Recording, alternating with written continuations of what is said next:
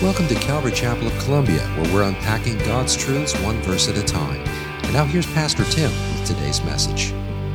Philippians chapter 4 on your electronic device or your Bible. And uh, we're going to be wrapping up, not this week, but next week, most Lord willing, our Joyful Life series, the verse by verse study through the book of Ephesians. And, and man, I can tell you the book ends with a bang these last several, these last really, this last chapter is as impactful as the first three, I think, but it's just an incredibly rich book that has a lot of practical information for us. Um, the last two weeks, we've been talking about the importance of guarding your mind, about how your mind is, is really your battlefield, and what you allow in your mind is really going to determine where your feet go. You, you know, what you ponder is what you will practice. And so for the last two weeks, we've kind of considered that. And, and with, with the idea of anxiety, depression kind of riddling our world today, uh, you know, our kids particularly, these younger generations are more worried than ever. And so, you know, th- this becomes incredibly practical information for us in terms of how we can deal with these issues in our lives. And I'm not talking about uh, you know, I'm talking about general anxiety, general depression. I'm not talking about specific disorders that people have. I'm talking about pe- just general worry. We all worry about different things, and that creates anxiety. And sometimes we think we have a disorder when it's just, you know, common worry. So, you know, the Lord will work all those things out, but if you will apply His word, you will find, uh, you know, truth and you will find uh, peace in it. The Lord tells us to take every thought captive to obey Christ and to dwell on whatever is true, whatever is honorable, whatever is just, whatever is pure, whatever is lovely, whatever is commendable, whatever is excellent, and whatever is, pray, is worthy of praise. If we do that, many of us will never experience anxiety or, or depression again if we continue to apply God's word to our life. Now, that theme doesn't change as we move into verses 10 through 13. Paul is not changing theme. And so it's really important we understand that because in this text hosts one of the most, I believe, possibly one of the most misquoted, misapplied texts in all of the Bible. And it's, it's a cliche saying that we say in every circumstance and situation of our lives, and we quote the verse, Philippians 4:13, I can do all things through Christ who strengthens me. And we're going to find out exactly what that means and what the context is of that verse this morning. You know, it's not to be a cliche statement on our coffee cup or hung on our wall to be used in any, you know, any kind of personal, uh, you know, agenda that we have or whatever. We don't, we don't apply God's word that way. We keep it in context. And we're going to see exactly why Paul said that verse and how we should apply it into our lives. I hope you're excited about that. You sound like you are. So praise the Lord for that. Um, Paul wants to teach us this morning about a topic that is very, very, very difficult for many of us. And it's the topic of contentment. To be content. He wants you to, to understand that where God has you is where He wants you. And where He wants you is best for you. And so, if you will stand, we're going to read this text together, and we're going to we're gonna check out what, what it means to be content. Philippians chapter 4, beginning in verse 10, Paul says, I rejoice in the Lord greatly that now at length you have revived your concern for me. You were indeed concerned for me, but you have had no opportunity. Now, not that I'm speaking of being in need, for I have learned in whatever situation to be content. I know how to be brought low, I know how to abound. In any and every circumstance, I have learned the secret of facing plenty and hunger, abundance and need. I can do all things through him who strengthens me. Father, we thank you for your word this morning. We thank you for the truth that we are about to unfold this morning and you are about to call us to apply to our lives. And we ask you, Lord, on this Father's Day, that you, being a good, good Father, would come and speak into our lives and cause us, Lord, to become more like Jesus. Lord, our prayer is that you would confront the things that offend you in our hearts this morning, that you would remove those things that are chaining us up, Lord. You would set us free this morning, that you would cause us, Lord, to have a greater understanding of the circumstances that we might find ourselves in and what the purpose in it might be. Would you come and teach us, Lord, we pray? By the power of your Spirit, through the blood of your Son. We ask this in Jesus' name. Amen. You can be seated.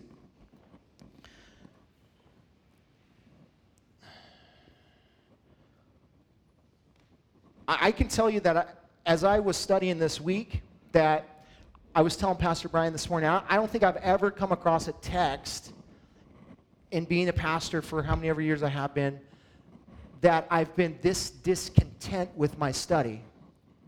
Like I'm, I'm teaching about contentment, but I'm so discontent in my study. And, and I can't help but feel maybe you're going to feel that way. Maybe that's the point. You're going to be discontent with what the Lord says about your circumstances this morning. I don't know.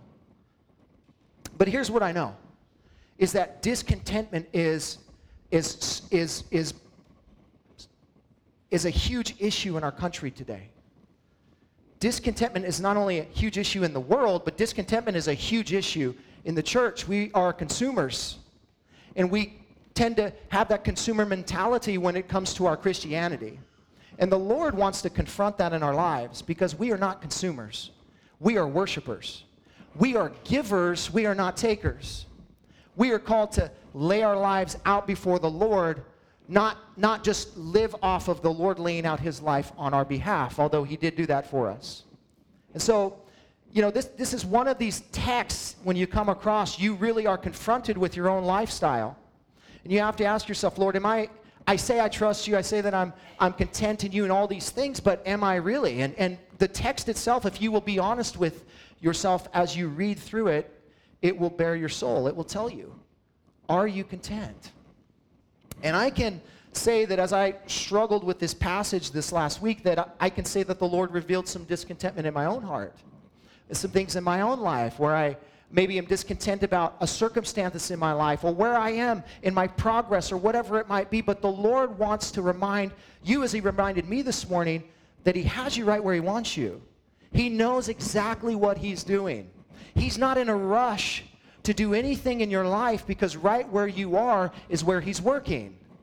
No, he's not trying to get you three miles down the road so that he can make you more like Jesus. He's making you more like Jesus right now. And as you get three miles down the road, hopefully you will become more like Jesus, right?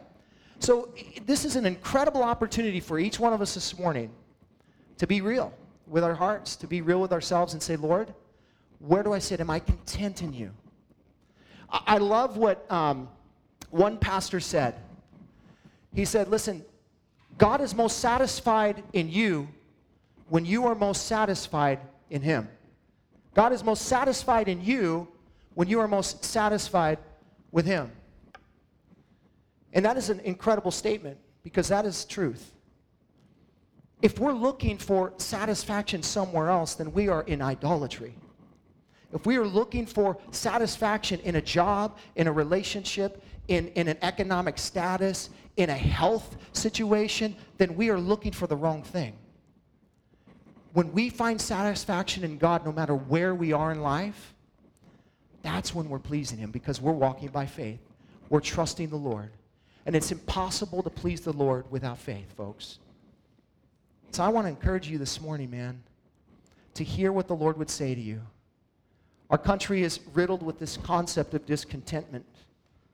We live in the most prosperous, one of the most prosperous nations in the world, and it's not enough for many of us we have the J.D. Rockefeller syndrome. You know, just a little bit more syndrome. Rockefeller was asked by a, um, a reporter one time, Mr. Rockefeller, how much is enough? And he said, just a little bit more. You know what that says? I'm not content with where I am. I need just a little bit more. Our country, our churches are plagued with, with people that have just a little bit more syndrome. If only I had just a little bit more wealth. If only I had just a little bit better spouse. If only I had just a little bit better church. Reality is that if you're not content with what you have right now, you won't be content with what you're asking for. Right? If you're not content with where you are, you won't be content with what you're asking for. Contentment isn't a result of a possession. Contentment is a discipline of the heart. It's something that you have to discipline yourselves. Listen, if you just get a little bit more prosperity, it's not going to make you happier. Studies have proven and shown that the more prosperous people become, the less happy they become. And that's, I mean, you could look at Hollywood. You can see these people that have millions and millions of dollars. They could do whatever they want in the world, and they are committing suicide, and they're not happy, and they're on drugs, and they're going to rehab, and they're, you know, they're riddled with all these same issues everybody else has. Because as it says, you know, money can't buy happiness. It's not about prosperity, prosperity in terms of making us happy. It won't make you happy. This is called the prosperity paradox. In his book, Power of Full Engagement, Jim Loehr wrote Researchers have found almost no correlation between income levels and happiness. Between 1957 to 1990, income levels in the US doubled. Yet, at the same period, people's levels of happiness did not increase. In fact, reports of depression actually increased tenfold. Incidents of divorce, suicide, alcoholism, drug abuse also rose dramatically, a little bit more, let alone double still isn't enough, folks. It will never be enough. It reminds me of a story of two friends that I heard about that met on a street one day, and one looked hopeless and on the verge of tears. And so the other friend asked him, Hey, what in the world is going on with you, old friend? And the sad fellow said, Well, let me tell you, three weeks ago, my uncle died and left me $40,000. That's a lot of money, his friend said. But you see, two weeks ago, a cousin I never knew died and left me $85,000 free and clear. Sounds to me like you're being very blessed, the man said. You don't understand, he interrupted. Last week, my great aunt passed away. I inherited a quarter of a million dollars from her. the friend looks at him. He's very confused and he says, Friend, why in the world are you so glum? And the man replied, well, this week I've got nothing. That just. Do you get it? Do I need to explain that to you folks? Are you guys awake? Oh, it's just not funny. I get it. Okay, there you go. Here's the point it's a powerful illustration of the reality that a little bit more won't satisfy you. You'll always be looking for just a little bit more. In an article titled Materialism and Discontentment in a Prosperous America, millennial author and historian Joshua Charles writes The income of the average American has risen dramatically in real terms in the last 40 years. The average American home is 1,000 square feet bigger than it used to be 40 years ago, despite that our families are smaller. The average American diet is 500 calories more per person than it was 40 years ago. The average American turned a will multiple times to call someone 40 years ago. Now we have smartphones to give us virtual access to any media, information, or person in the world, and it fits in the palm of our hand. And not only that, but life expectancy has gone up over a decade in the past 40 years. Fun fact the average American lives in more material comfort than the Tsars of Russia did nearly 100 years ago. Yet Americans are less happy than ever before because we're pursuing something that can never satisfy prosperity, and self indulgence. It's humanism, folks. That's what it is at the core. A little bit more is nothing more than idolatry. Nothing more than idolatry. In his book, Just a Little Bit More, T. Carlos Anderson argues that the pursuit of a little bit more has become the Americans' bread and butter religion. He stated that many worship the unholy trinity of commerce, materialism, and consumption. And he hit the nail on the head in the diagnosis it's idolatry. John Calvin summarized idolatry as this He said, For what is idolatry, if not this? To worship the gifts in place of the giver himself. What is idolatry, if not this? To worship the gifts in place of the giver himself. Discontentment is nothing more than a symptom of an idolatrous heart. If you're discontent in something, it's because that something has captured your heart and it's become your God. It can be a person. It can be a possession. It can be a bank account. It can be all kinds of different things. It's been said by many that the heart is an idol factory. It can be all kinds of things. That's why it's important that we learn to be content with everything God has given us and allowed in our lives, lest we begin to worship the gift over the giver. And I'm sure glad that Paul figured it all out for us, aren't you? Aren't you figure, aren't you glad that he said, "Hey, empowered by the Holy Spirit, let me give you some secrets about how to be content in this world." He stated in verse 11 that it's something that we have to learn. It's something that we have to learn to be content. It's something that we have to learn in our lives. What does it mean to be content? Well, it's defined as being happy or content with what one has, uh, content with circumstances in which one exists. Someone defined it as an inner peace of rest, uh, an inner sense of rest or peace.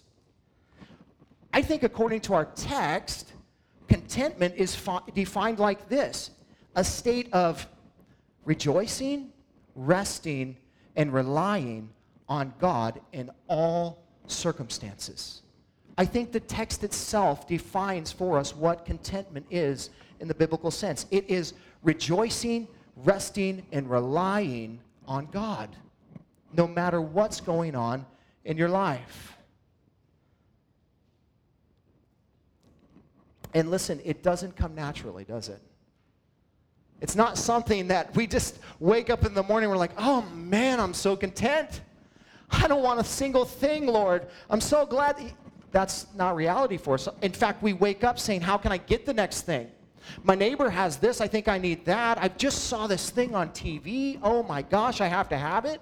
You know, you have, have your kids watch advertising, and then they're like, Dad, I want that. And then the next commercial go on, Dad, I want that. And you're like, Oh my gosh. And you know what? We do the same thing, don't we? the new iPhone version comes out, and you're like, dude, I got to get rid of this one. This ain't good anymore. I got to get the new one. You know, the new one has a better camera on it, and it's like a thousand dollars more, but I'm going to get it because I have to have it. I have to have the new technology. Whatever it is, it could be a car.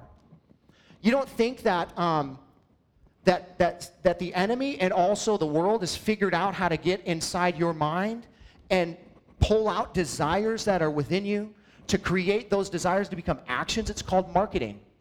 That's what they do. They target you they know how you think and why you think the way you think, and so they target that to bait you to come in. That's why you desire the next thing immediately. You know, you're not satisfied with what you have because you're allowing your mind to be consumed with just a little bit more. Just a little bit more.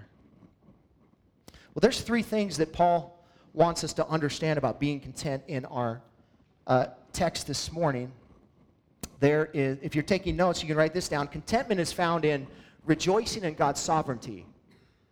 Contentment is found in rejoicing in God's sovereignty. Paul said in verse 10, I rejoice in the Lord greatly. That now at length you have revived, that you have revived your concern for me. You were indeed concerned for me, but you had no opportunity. Now, when Paul's writing this, again, I, I, let me just fill you in again in case you forgot. He's writing this from a prison. So the, the idea of being content and he being in prison is like a, a conundrum. You know, he's like, hey, just be content with where you are. And he's, he's saying, I'm doing this. I'm practicing what I'm pondering. I'm allowing my mind to become my battlefield. I'm, I'm using it as a tool to, um, to, to glorify God with. And so I'm taking every thought captive. I'm not allowing myself to let my circumstances dictate uh, you know, what my feet are going to do. I'm going to focus on God, and that's what he's doing. And God is using him. And so he, he's reflecting back 10 years from this moment in his life where he planted this church in, in Philippi. And immediately when he planted this church, uh, this church came alongside Paul and began to financially support him. They, they began to pour into him and say, Man, we want to help you uh, get the gospel out more. And so they became partners with Paul in ministry. And it was an incredible thing for this church. They were vibrant, they were healthy, they were excited, and, and they, were, they were engaged in the mission of God. But something happened. Uh, we don't know what happened exactly.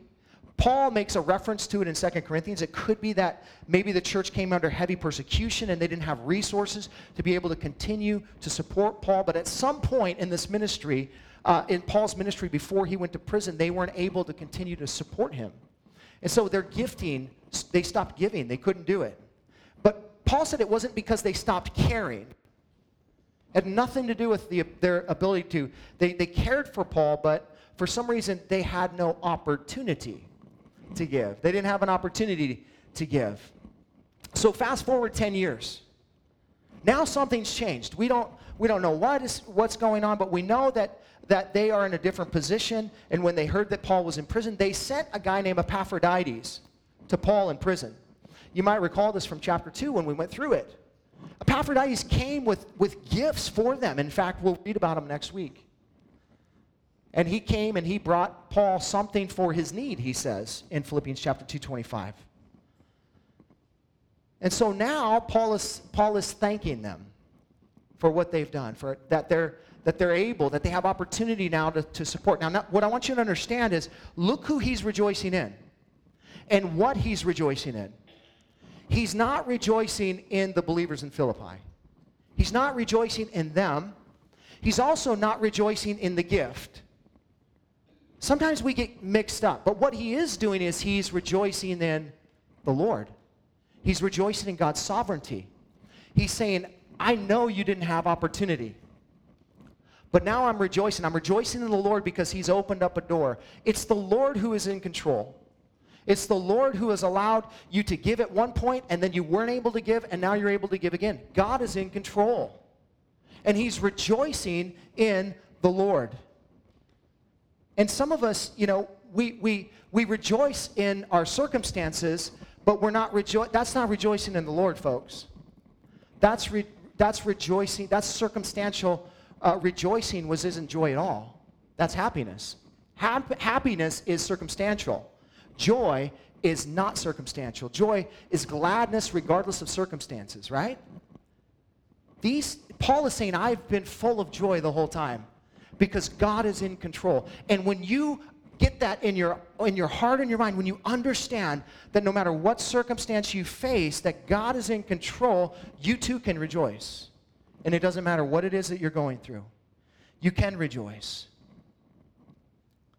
Paul is rejoicing in the sovereignty of God. Notice that he's he's now uh, well let me let me just back up for a second. Notice the, their concern uh, their concern for Paul was revived, it says. It says their concern was revived. What that means is that it bloomed again. It bloomed again. God had put them in a position where they could now financially support him. It was all part of God's plan the whole time.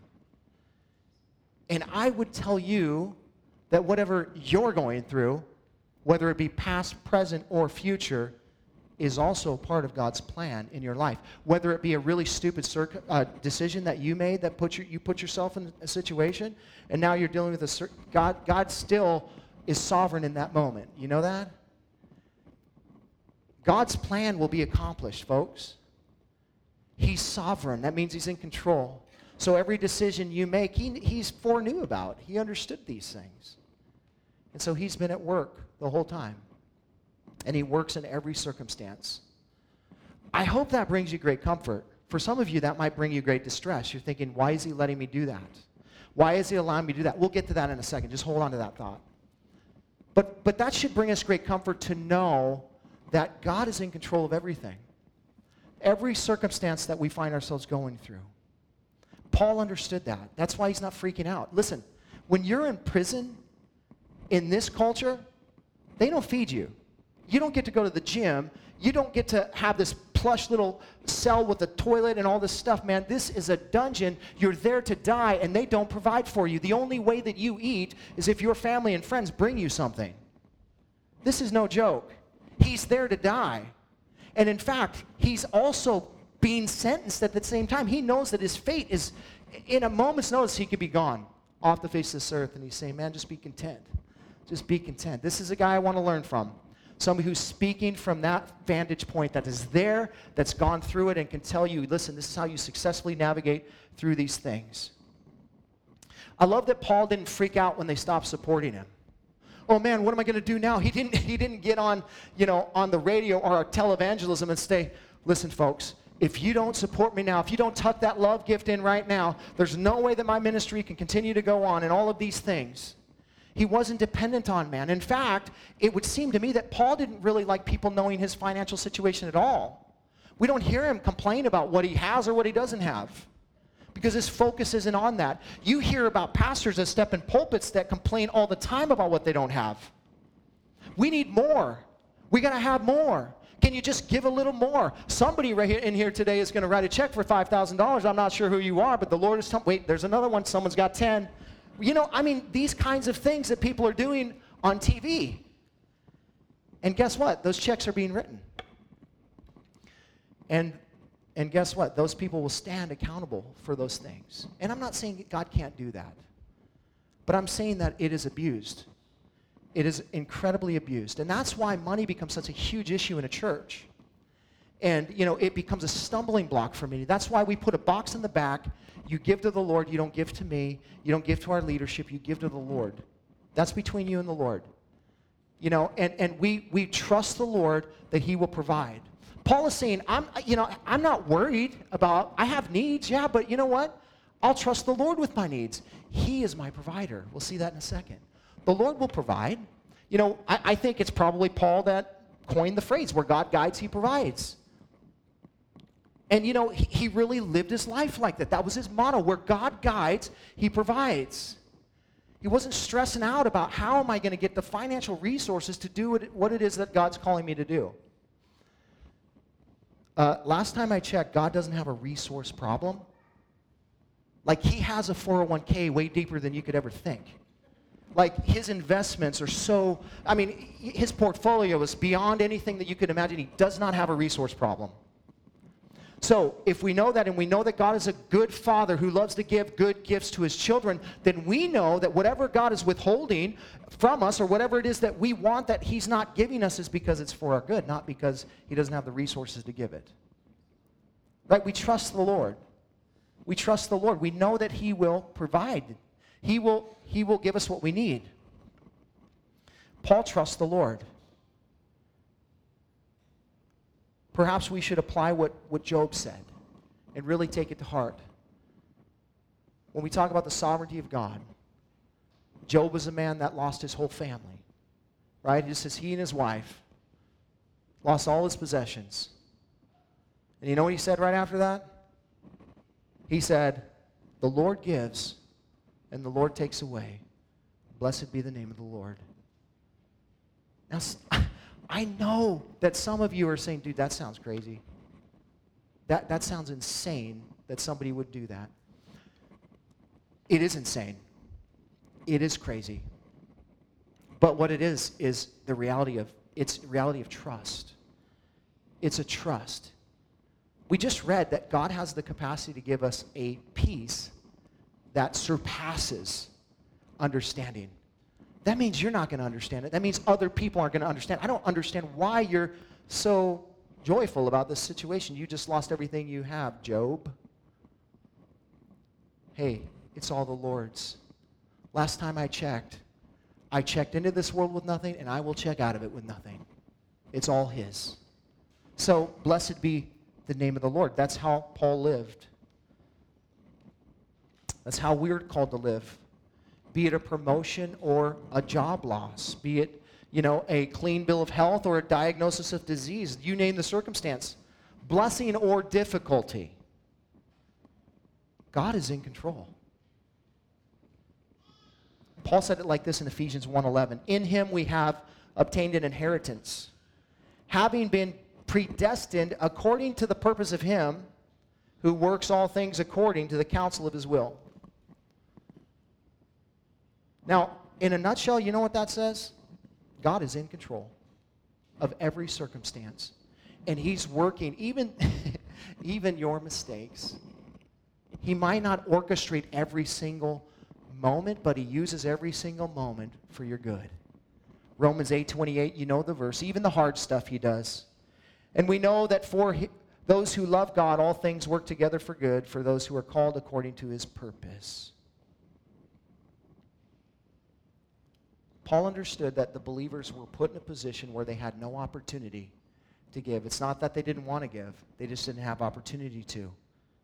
But now Paul is rejoicing in the Lord, knowing that it's all part of his sovereign plan. And just FYI, this is just me knowing in my own relationship with the Lord how that works. That probably means Paul was like right in the nick of like just not, you know, right at the last moment, like, I wonder if God's going to do this, and he shows up. I'm going to trust the Lord. This is the same thing that George Mueller did with orphanages, his orphanage over in, in England, where he wouldn't tell anybody about his financial situation except for the Lord. And there were times where he had no food. There was one particular time where he had no food for, the, for these orphans.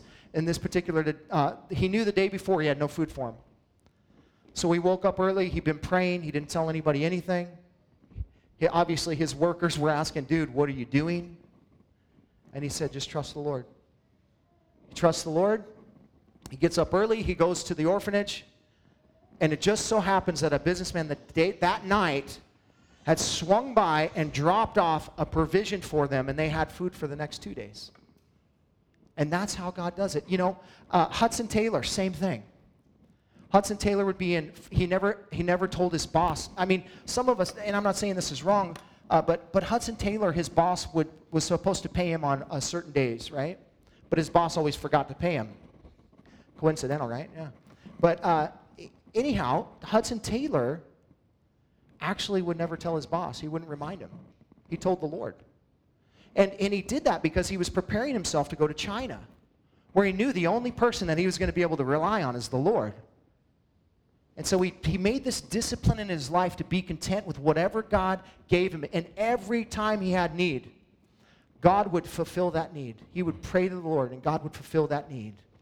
But that's just theoretical, right? That's not how it works in my life. Try it. I dare you. Try it. You, you can't say that's not how it works until you do it. You know, I know it doesn't make sense logically, but, but don't say it doesn't work until you do it. Truly trust the Lord. Say, God, I'm going to give it to you. I'm going to let you take this situation and I'm going to let you work in it. And I'm going to trust in your sovereignty. I'm going to trust that you're going to orchestrate every footstep. And I'm going to do what I'm supposed to do, but I'm going to trust you that I'm not going to try and wiggle. And you know how you know where you do that, where you try and say, well, I'm trusting God, but I'm going to go ahead and do this. No, that's a backup plan. I'm talking about doing what you know to do in the moment and trusting the God, God in the moment. Right? Contentment is not complacency. Complacency is to say, I'm not going to do anything about this at all, even if I have the capacity to do this. Right? I have a disease, but I'm not going to change my diet because, you know, God's in control. Listen, that, that's irresponsible. That's complacency. Contentment says, I'm going to be okay with whatever God allows in my life. I'll do what I can do, but I'm going to let God be in control of these circumstances and situations. And that's difficult for us to get. But as a parent, I, I, think that's the perfect analogy of this whole thing about God being sovereign. I don't think there's a better comparison. Because God, in God's sovereignty, He withholds certain things from us. Sometimes He allows pain in our life. You know, but don't you do that as a parent? I mean, I would venture to say that as a parent, you know, none of you have given your kid everything they wanted, have you? If you have, then you're a bad parent. but my guess is that there's something you've withheld from your kid because you knew that that wasn't be- the best for them. Like you're, you're withholding because you know something better that's not going to be good for them. Right? You don't give kid, you know, kids a bunch of candy for breakfast every day. Right? Unless you're a dad and your mom's gone. But that's a different story. But but you withhold, right? There's times where you you inflict pain in their life. Not randomly, but purposely. There's purposeful pain that you inflict in their life to instill a memory in their mind to say, hey, I don't want to do that again because that hurt. You're training them. But when God does that in our life, we say, How could you do that to me? He's a good dad. He's a great father. And that's why he does these things. Listen, there are times God will withhold, and there are times that he will he will inflict pain in our lives or allow pain to be inflicted in our lives because it produces a Christ likeness in us, or maybe it brings us to that place of salvation. But there is also another thing that parents do that the father does perfectly, and that is, you know, how many of you have blessed the socks off your kids before? Every parent has blessed the socks off their kids in some way, shape, or form, somehow. And God does that too. He blesses your socks off. He is a God of grace. He is a God that gives us what we do not deserve, but He withholds that which we do deserve. He's a good dad, and He loves us incredibly. And, you know, He's in control of everything, but listen, He is working and orchestrating everything out for your good. If you would just look up, you would see Him you would see what he, you, you, might not see exactly what he's trying to do, but you would see that his hand involved in the situation. Listen, this is a, this is a walk of faith, not a walk of sight. You can't look at your circumstances and say, well, I just can't see how God could use this for my good. You walk by faith and you say, with my spiritual eyes, I can see how you could do it, Lord. Not the, not the exact circumstance, but I can see it because you're God and you can do anything. And you trust the Lord. Contentment is found in rejoicing in God's sovereignty. Secondly, contentment is found in resting in God's provision. Look at verse 11. Not that I'm speaking of being in need, for I have learned in whatever situation I am to be content. I know how to be brought low. I know how to be I know how to abound. In any and every circumstance I have learned the secret of facing plenty and hunger, abundance and need. Listen, our culture has a funny way of defining need. You know that? We have a funny way of defining what it is that we need. I just, oh man, I absolutely need that new car. I absolutely need that bigger house. I absolutely need that particular, you know, savings account. I need that. I have to have that. You know, Dave Ramsey says if I ain't got a thousand bucks in the bank, man, then I am just, well, listen. The only thing you absolutely need is Jesus. That is the, oh, and I'm not saying be irresponsible. I'm saying the only thing you absolutely need is Jesus. Because without Jesus, your eternity, man, amen. Without Jesus, your eternity is at stake. I mean, he, he has the capacity to move you from, from hell to heaven. That's a big deal. In, the scheme of things, that is the only thing that matters, folks. It is the only thing that matters. And everything else in our lives is really fairly trivial, to be honest. Whether we live till we're 80 or whether we live till we're 20, as long as I have Jesus, I am good. I am in good shape.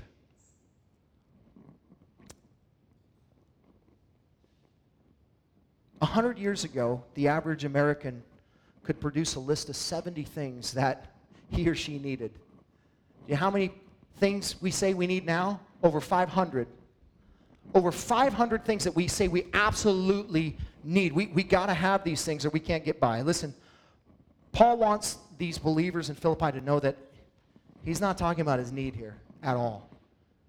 He's not talking about the need that he has. He's not, not telling them, hey, you need to feel bad for not supplying for me because I've been in need.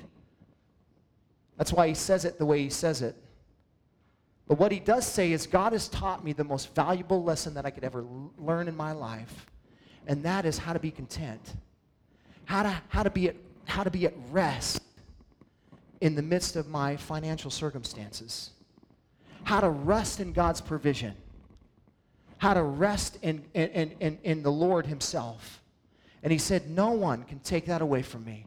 I don't care what circumstance I get myself in or the Lord allows in my life, I can rest in Him because I'm content, because I know that He is my provider. This is kind of what David said, isn't it?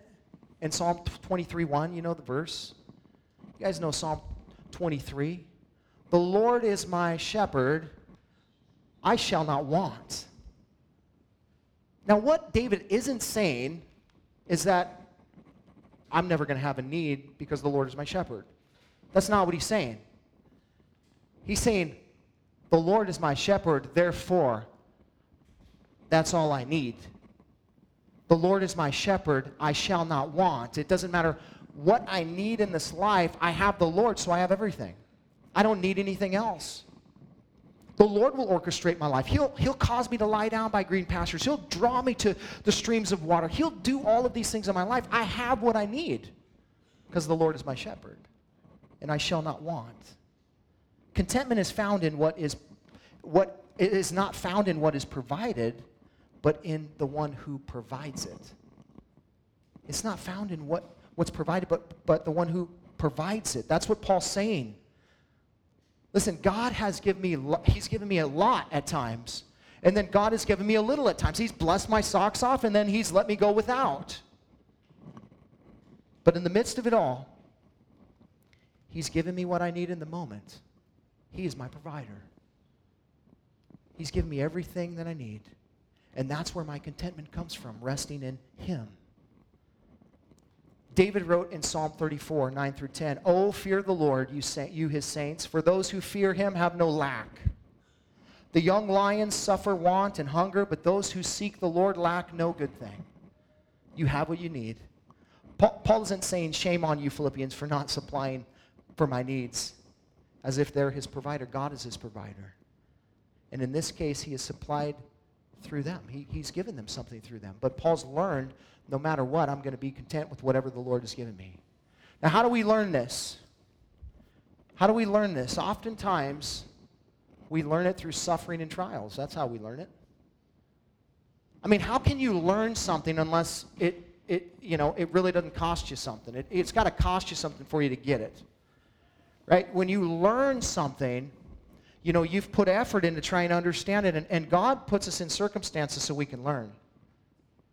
Like He wants us to learn. And He wants us to learn about this thing called contentment. So guess what? Going put you in circumstances. Don't be surprised if this up and coming next week, you're not put in circumstances where you are tried in your contentment because you just heard the word of God go forth and God's going to give you an opportunity to apply it. Oh, praise the Lord. Yes. Amen. It's true. But but but God he's teaching us something.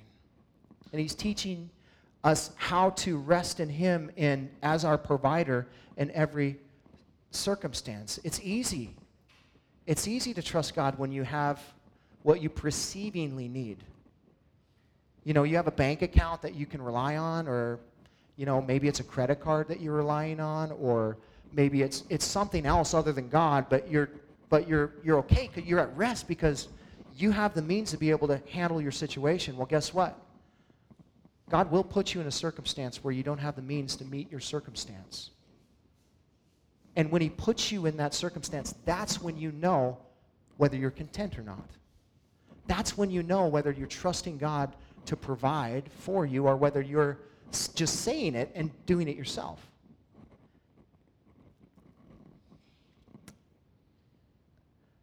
the advice from the writer of Hebrews is definitely worth taking. He said in Hebrews 13:5, "Keep your life free from the love of money and be content with what you have, for he has said, I will never leave you or forsake you." And we know that that the love of the love of money, not money, the love of money is the root of all evil. Keep yourself free from that. It will it's a trap, folks. It's a trap. I'm reading a study from uh, the Barna Group right now. It's actually a book that divulges all this information about, about modern day discipleship and what the deal is with discipleship and why, you know, people in the church, it's not that they don't want to be discipled, it's that they're so consumed with this culture and with trying to make a living for themselves that they're so busy that they have no time for discipleship. And this is where priorities come in. We have to say, man, I got to make a living but how much of a living do I have to make? And these are the sacrifices that we make in order to, you know, become more like Jesus, right? You can be, be like Jesus wherever you are. You don't have to go anywhere. You don't have to make a ton of changes in your life. But the question is, what is your priority? And the writer of Hebrews says, just be careful that money's not your priority. Because God's your provider. And if that's your priority, then that's your God. And if that's your God, then your life will, you'll pursue that over everything else. And I get that you have to make a living. And the Bible certainly says that you should. You know, it says that if you don't provide, you're worse than an unbeliever, right? So the Bible certainly supports the idea of, of providing, but God is the provider ultimately. So contentment is found in rejoicing in God's sovereignty, in resting in God's provision, and finally, in relying on God's strength. Finally, we get to verse 13. I can do all things through Christ who strengthens me. You're like, man, thank the Lord, because I'm I need the strength right now to endure this last verse, Lord. So here's here's one of the most misquoted and misapplied verses, I think, in the scriptures, and it's it's, it's, it's used in a way for us to, to defy our own human abilities. Or we're trying to go after something that maybe is bigger or we perceive it's bigger than we are, so we use that this scripture and we're just like, hey man, you know, you're going, you know, you're, you want to dunk a basketball, but you're only five five. So you, are just like, hey man, Philippians 4 13, man, you can do all things through Christ who strengthens you do it, and you, you miss.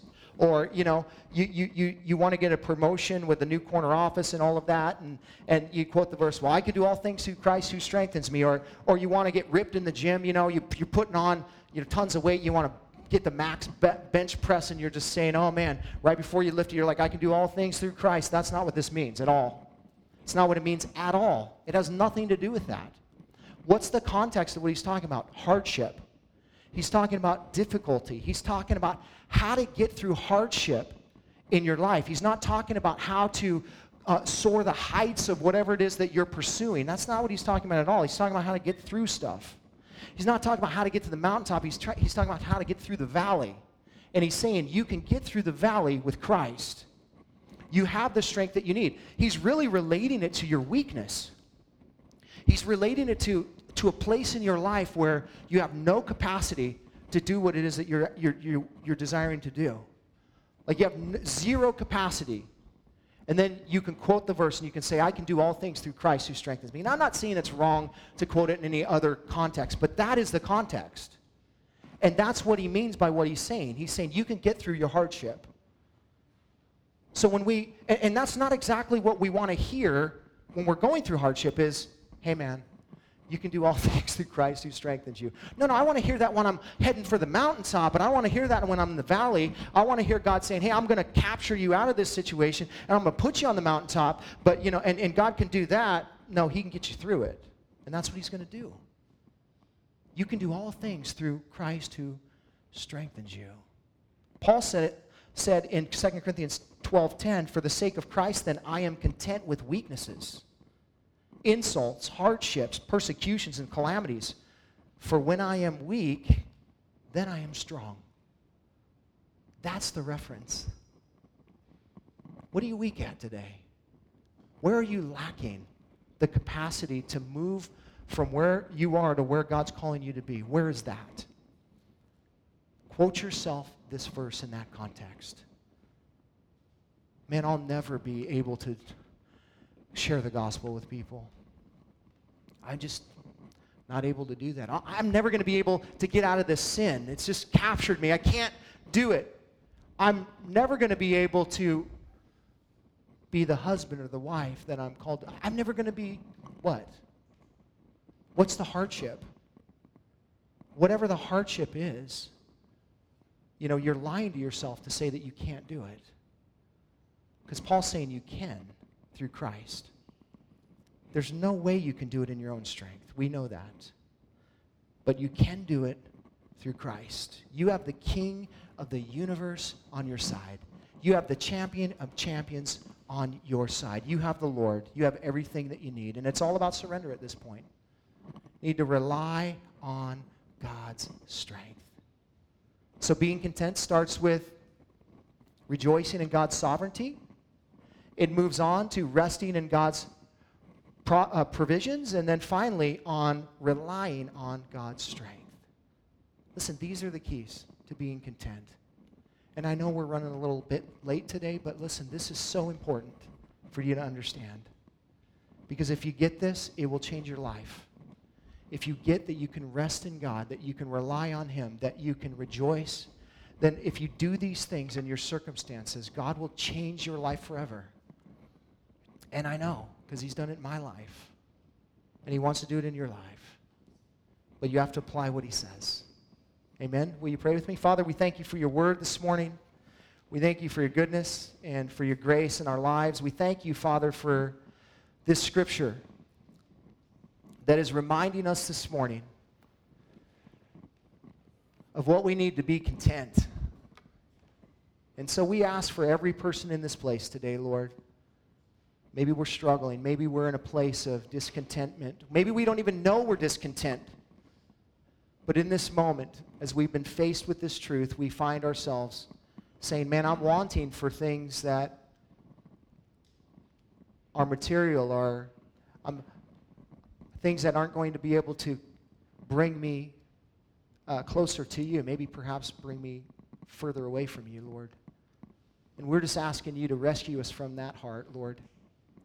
We're asking you to cause us to be content in who you made us to be, content in the things that you've allowed into our lives, the, the, the resources that you've given us, Lord, and even the trials that we have to endure. And we ask for the power of your Holy Spirit today. We ask for your strength, Lord. None of this is possible without your Spirit in our lives. So, what we need is just, uh, we're going to ask this morning, Lord, for you to come even right now and strengthen us by your Spirit. And just speak into our lives as we uh, close this service out now. Thanks for listening. You can hear more of Pastor Tim's studies through the Word of God on our website, www.calvaryofcolumbia.org. Thanks again for listening, and we hope you'll join us again as we continue to study God's Word.